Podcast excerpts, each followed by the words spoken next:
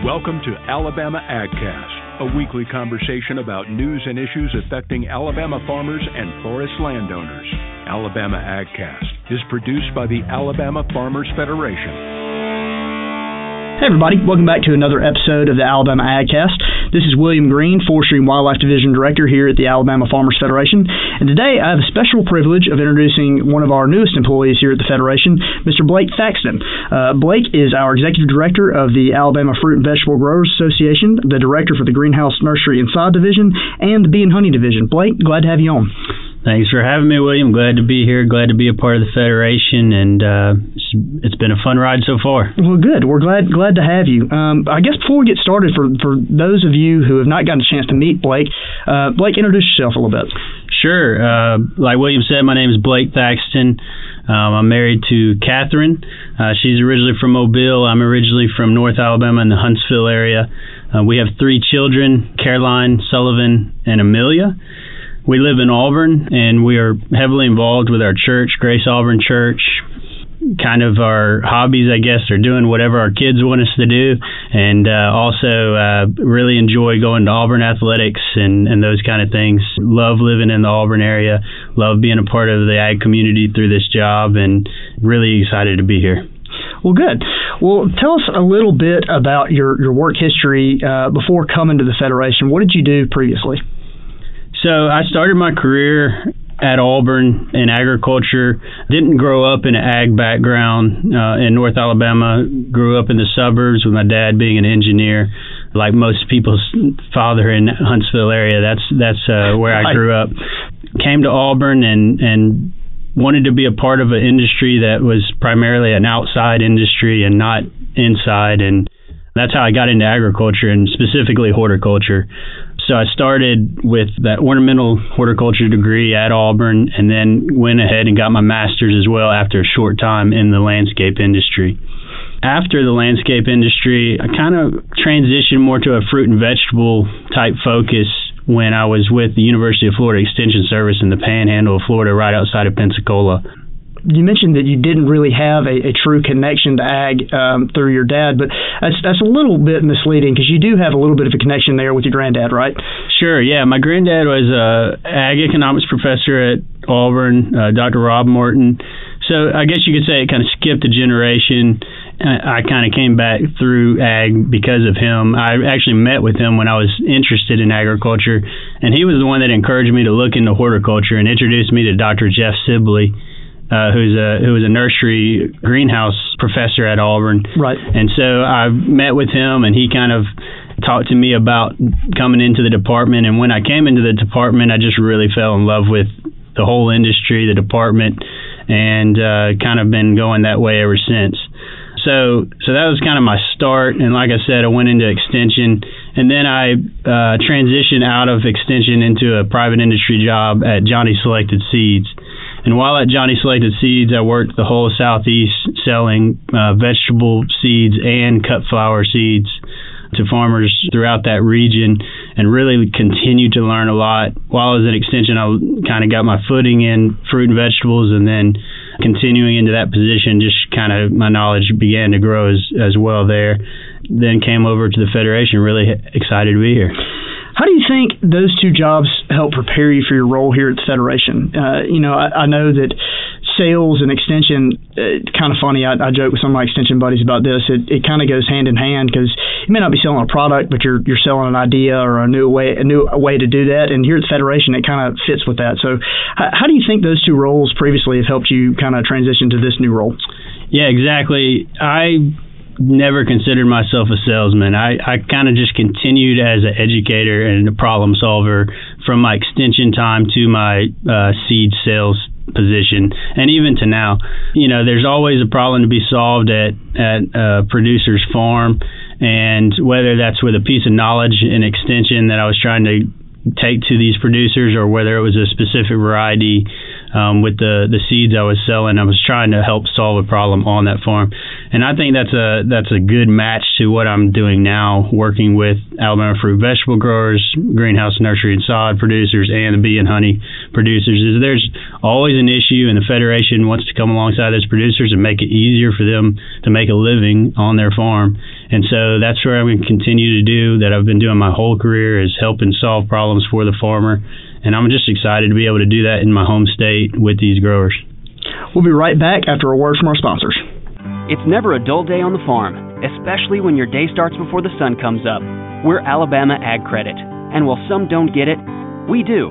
As the local experts in rural real estate financing, we've helped farmers finance everything from homes and land to tractors and crops.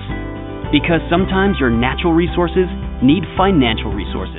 We're back with Blake Thaxton. Uh, so, Blake, I know a lot of the questions um, for new hires around here is why did you choose the Federation? I, I know with um, kind of the new round of hires we've just had with you and Grayson, um, it, it's always interesting to hear kind of what drew you here.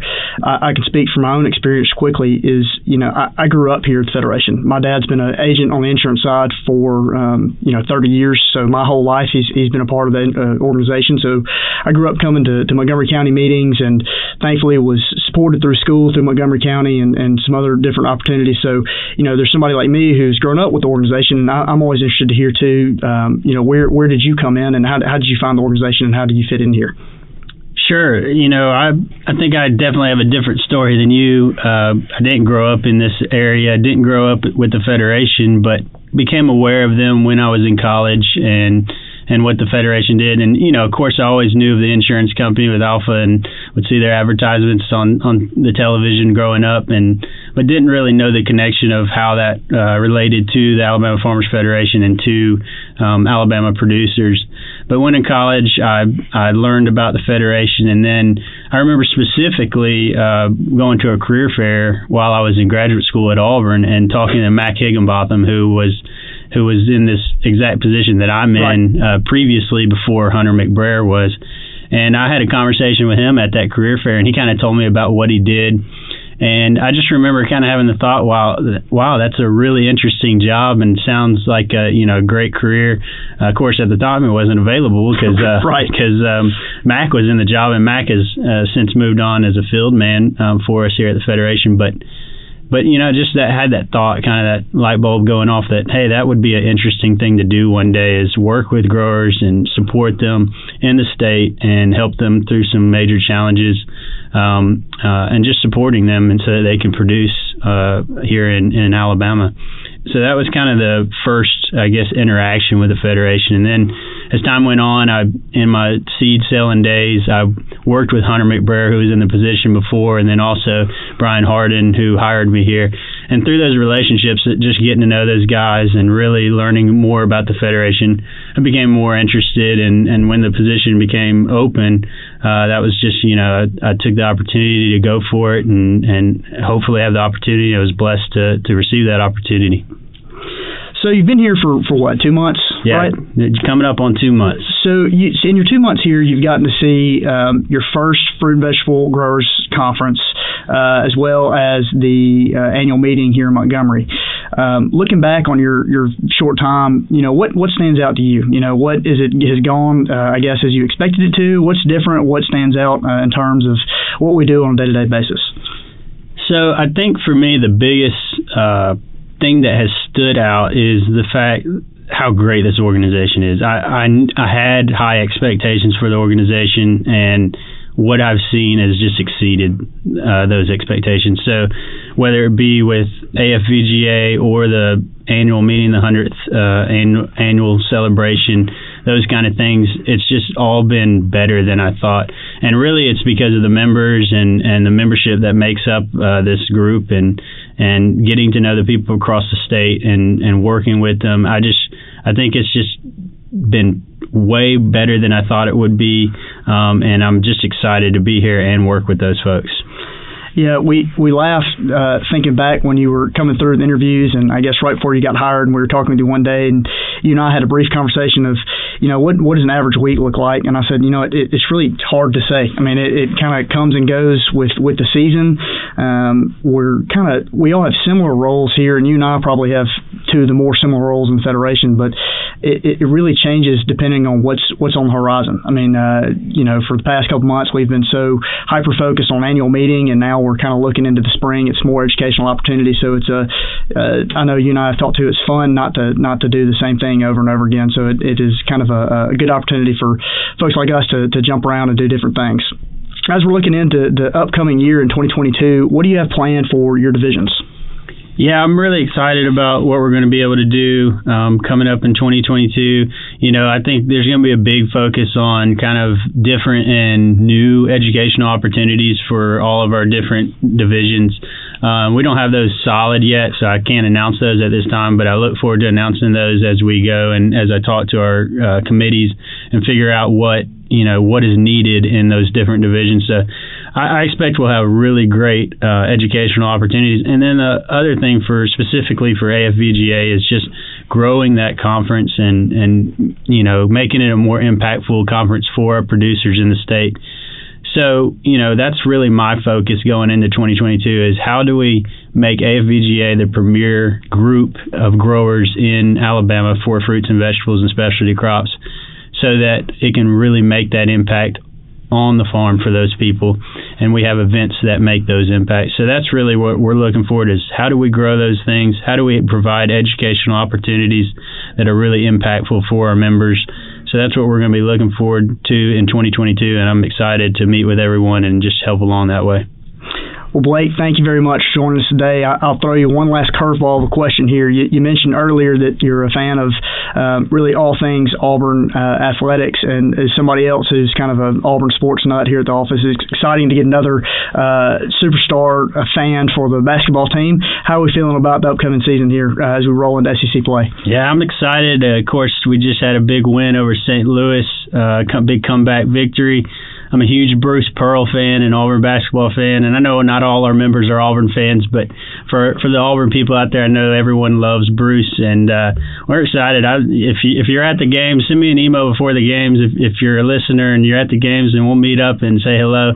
Um, but I think we have a really great team this year. But mostly, it's just a lot of fun to watch those guys and uh, get out um, to the arena and, and see that. That's the best part about Auburn athletics to me. Win, or, win, lose, draw, whatever it is, it's just fun to get out there and, and enjoy the entertainment. Absolutely. Well, thanks, Blake, for joining us. Appreciate you. Uh, I know everybody's excited to get to meet you, and we're excited to see the work you can do next year. Um, on behalf of everybody here in the studio, Mike, Blake, and I, uh, and everybody else here at the Federation, we want to wish you all a very Merry Christmas. Look forward to working with you again in the future. And now, your weekly AgCast wrap up. Merry Christmas, everybody. This is William Green, Forestry Division Director for the Alabama Farmers Federation. For this week's wrap up, we're talking trees, specifically Christmas trees. Except for the extreme procrastinators, most of you have probably had your Christmas trees up and decorated for a few weeks now. While you were out shopping for the perfect tree, you may have noticed a fewer number of available trees this year compared to other years. While there may be a limited shortage in a few localized areas of the country, this generally isn't true. While shipping and trucking issues have caused some delivery delays, Christmas tree supply was quite healthy across the state. Additionally, growers and retailers reported another strong year of demand for real trees. On an average year, most of our local producers of Christmas trees sell out in just a few weeks. So next year, we encourage you to buy early and visit one of Alabama's many Christmas tree farms. It's a great experience for your family to pick out the right tree, all while supporting a local farmer. Fresh cut southern varieties like the Virginia pine tend to last much longer than a pre cut tree from somewhere else. Whatever you decide, we just encourage you to keep it real when choosing your next Christmas tree. Alabama AgCast is sponsored by our friends at Alabama Ag Credit. Give them a call for all your farm and land financing needs. For more information about today's conversation, check out the show notes or visit alfafarmers.org slash agcast. Be sure to follow Alabama Farmers Federation on Facebook, Twitter, and Instagram. Tune in next week for another timely conversation from Alabama AgCast.